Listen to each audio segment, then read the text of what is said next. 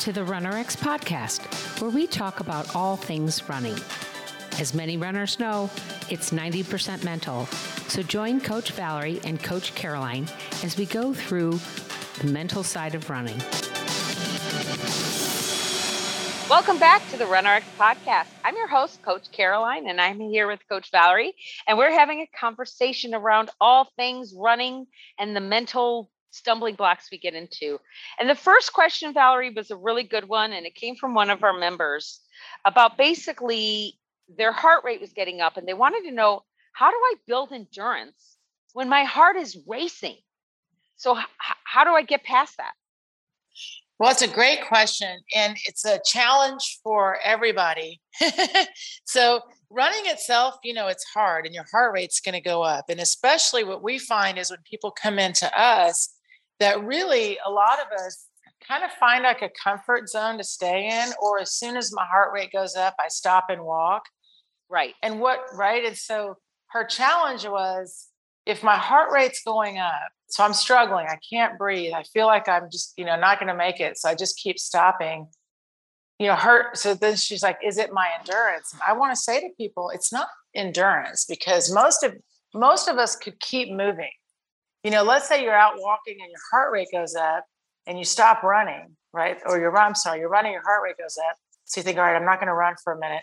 Most people just start walking. So right. if it was an endurance thing, to me, that mean, that would mean you'd have to literally like stop moving. Like I cannot right. move further. So, you know, one of the things that we teach people, especially in the beginning and the immersion in the beginning of the practice, is there's a there is a cardiovascular component are running. And I think a lot of people miss out on it because they're running with so much muscle effort, right? So fatigue right. becomes more like my legs are tired. and so walking becomes a norm, but also when the heart rate goes up, what are you doing in that to respond to that? Right. right? And so for us, guys, and this works for everybody, especially when you're first starting to go with a new movement, and you know you'll do things like i'm sure we've all done this. I'm just going to run to that tree. And then uh-huh. you run to that tree and maybe your heart rate's up but you ran to that tree and you got there and then you take a minute you recover and then you can go again to the next tree.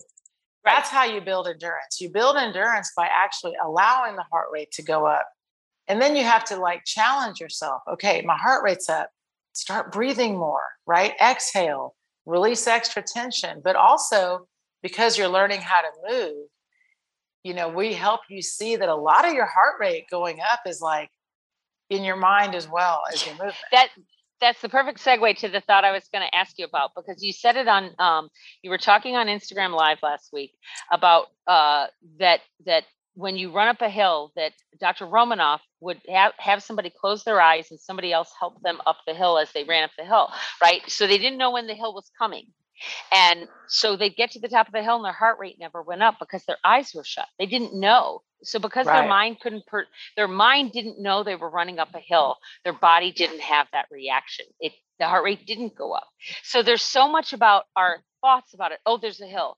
Oh, oh, my heart rate's going up. I'm going to die. Right? It's so much about our thoughts that we can affect actually we can affect our heart rate by saying, You're okay, you're cool, loosen up, don't tighten up. Don't tense up. Right.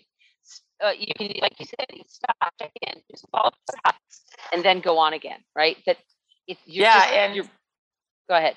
No, no, no. You're exactly right. And the, the challenge, so real quick with that study, they took athletes and the, and they took elite athletes because they wanted to really see difference, and they took regular people as well. But the idea was, you know, to, the idea of the eyes closed was you're taking away right the sight. They couldn't see the hill.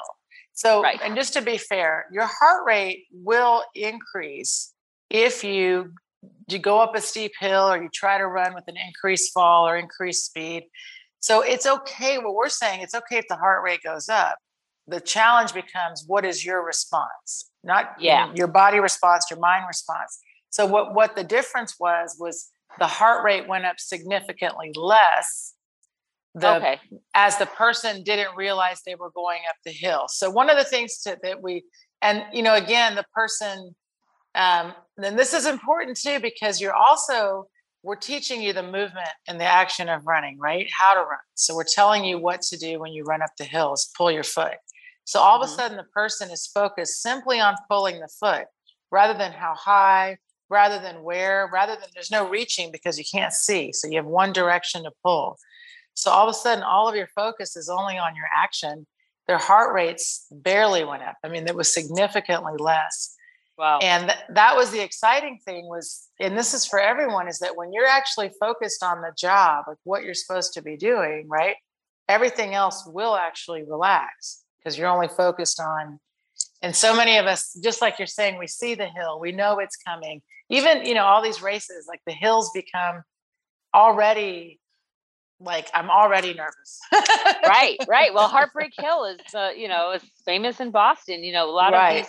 Uh, I think it, I can't remember which one it was in, in. I think it's Seattle that is like a huge hill up and down. You know, I mean, it's like an enormous hill. There's some of them are just known for that, right and I think that's really powerful to say that. What if you didn't even know it was a hill? What if? What if?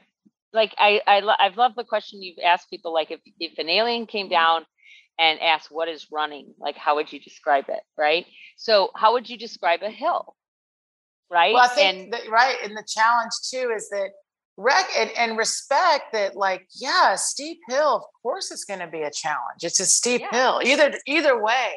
So instead of of having the anxiety that the hill is coming, it's more how am I going to take that hill on? Well, if it's Right. really steep uphill, I'm going to really make sure to try to use as much gravity as I can to my advantage and pull as low as I can. That way, you do save your energy going up the hill. And then if it's a really steep downhill, you got to think, all right, I'm gonna, you know, I'm gonna bend, my, I'm gonna maybe bend my knees a little bit more. So then you have like rational thoughts that you can control and do.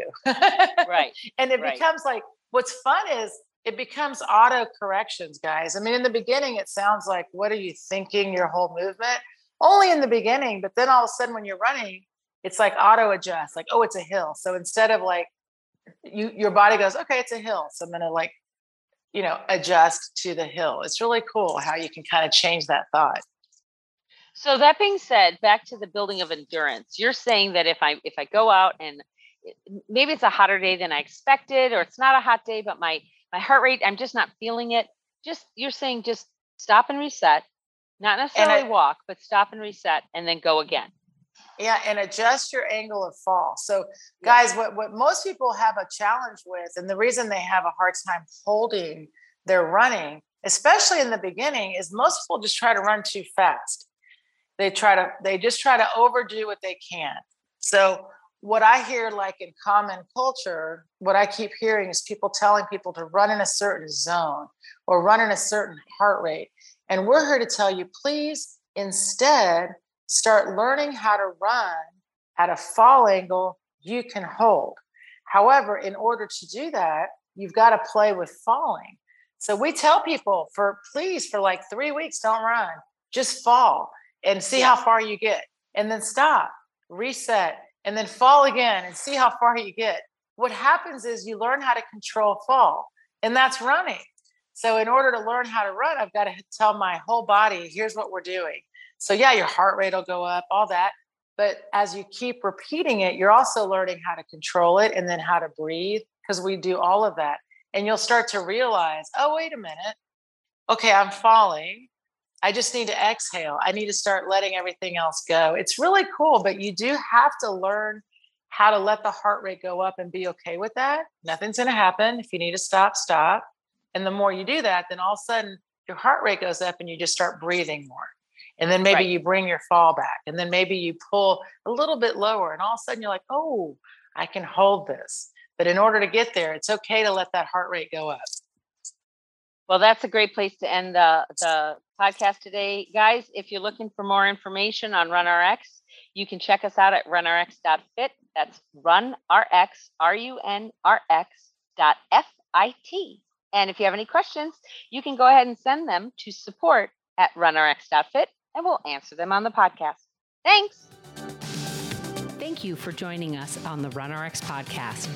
If you'd like to know more, join us at www.runrx.fit. And if you have additional questions that you'd like answered on the podcast, email us at support at runrx.fit.